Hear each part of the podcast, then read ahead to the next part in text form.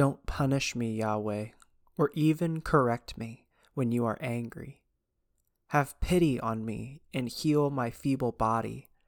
My bones tremble with fear, and I am in deep distress. How long will it be? Turn and come to my rescue.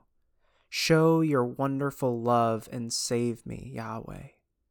If I die, I cannot praise you or even remember you. My groaning has worn me out. At night, my bed and my pillow are soaked with tears.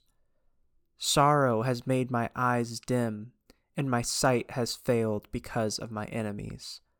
You, Yahweh, heard me crying, and those hateful people had better leave me alone. You have answered my prayer and my plea for mercy. My enemies are ashamed and terrified as they quickly run away in complete disgrace.